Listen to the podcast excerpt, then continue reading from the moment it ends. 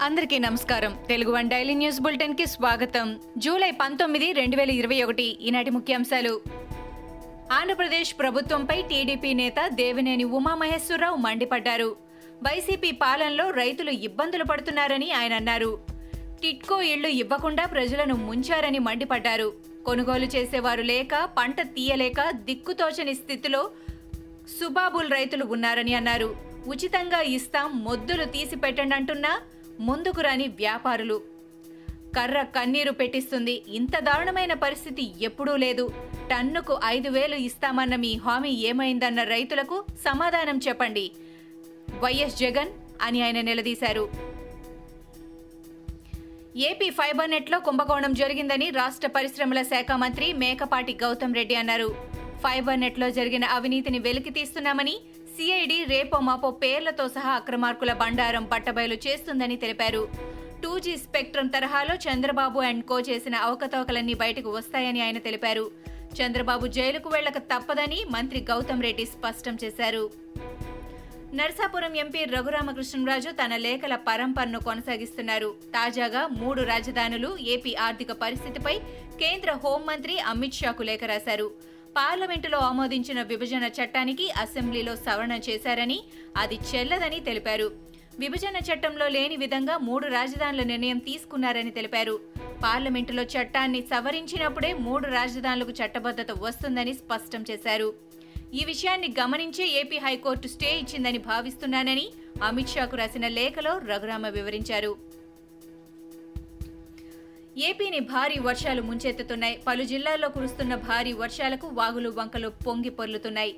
లోతట్టు ప్రాంతాలు నీట మునిగాయి. పలుచోట్ల రహదారులపైకి నీరు ప్రవహిస్తూ ఉండటంతో రహ- వాహనదారులు తీవ్ర ఇబ్బందులు పడుతున్నారు. అనంతపురం జిల్లాలోని పుట్టపర్తి కదిరి వంటి చోట్ల భారీ వర్షం కురిసింది.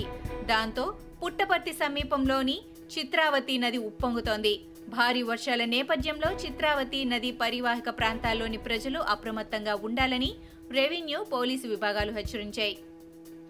ప్రఖ్యాత అవధాని మేడసాని మోహన్ ఆధ్వర్యంలో తిరుపతి నుంచి తాజాగా చతుర్గణిత అవధాన కార్యక్రమం నిర్వహించారు. ఈ సాహితీ ప్రక్రియలో సుప్రీంకోర్టు ప్రధాన న్యాయమూర్తి జస్టిస్ ఎన్వి రమణ కూడా పాల్గొన్నారు. అవధానికి తొలి ప్రశ్న వేసి కార్యక్రమాన్ని లాంఛనంగా ప్రారంభించారు. ఈ సందర్భంగా ఆయన మాట్లాడుతూ తెలుగు భాష తెలుగు సాహిత్యంపై తన మమకారాన్ని చాటారు. తెలుగు భాషకు అష్టావధానం ప్రక్రియ ఎంతో ప్రత్యేకమైనదని అన్నారు. తెలుగు ప్రజలు భాషాభిమానులే తప్ప భాషా దురాభిమానులు కారని ఆయన స్పష్టం చేశారు. తెలంగాణ మాజీ మంత్రి ఈటెల రాజేందర్ రాజీనామాతో ఖాళీ అయిన హుజూరాబాద్ నియోజకవర్గానికి ఉప ఎన్నిక జరగాల్సి ఉన్న నేపథ్యంలో ప్రధాన పార్టీలన్నీ తమ అభ్యర్థుల ఎంపికపై కసరత్తు చేస్తున్న విషయం తెలిసిందే. ఈ నియోజకవర్గం నుంచి ఈటెల రాజేందర్ పోటీకి దిగకుండా ఆయన భార్య జమునను బరిలోకి దింపుతారని కొన్ని రోజులుగా ప్రచారం జరుగుతోంది. ఈ ప్రచారానికి బలం చేకూర్చేలా జమున పలు వ్యాఖ్యలు చేయడం ఆసక్తి రేపుతోంది. ప్రధాని నరేంద్ర మోడీ ఇటీవల కేంద్ర కేబినెట్ను విస్తరించిన సంగతి తెలిసిందే. కొందరికి ఉద్వాసన పలకగా మరికొందరికి ప్రమోషన్లు లభించాయి. ఈ క్రమంలో తమిళనాడు బీజేపీ చీఫ్ ఎల్ మురుగన్కు కేంద్ర కేబినెట్లో చోటు దక్కింది. మురుగన్కు కేంద్ర సమాచార ప్రసార శాఖ సహాయ మంత్రి పదవి ఇచ్చారు. మురుగన్ ఇప్పుడు కేంద్ర మంత్రి అయినా ఆయన తల్లిదండ్రులు మాత్రం కూలీలుగా బ్రతకడానికి ఇష్టపడుతున్నారు. తమ కుమారుడు కేంద్ర మంత్రి అయితే ఏంటి? అతడు మా సాయం లేకుండా స్వశక్తితో రాజకీయాల్లో ఎదిగాడు. దాంతో మాకేంటి సంబంధం? అంటూ వారు ప్రశ్నిస్తున్నారు. కరోనా వ్యాప్తి ఉధృతంగా ఉన్న సమయంలో ఢిల్లీలో మాజీ క్రికెటర్ ఎంపీ గౌతమ్ గంభీర్కు చెందిన ఫౌండేషన్ కరోనా మందులు మెడికల్ ఆక్సిజన్ ఉచితంగా పంపిణీ చేసింది. యాప్ ఎమ్మెల్యేలు ఇమ్రాన్ హుస్సేన్ ప్రవీణ్ కుమార్ కూడా ఇదే తరహాలో కరోనా చికిత్సలో ఉపయోగించే మందులను మెడికల్ ఆక్సిజన్ను ప్రజలకు అందజేశారు.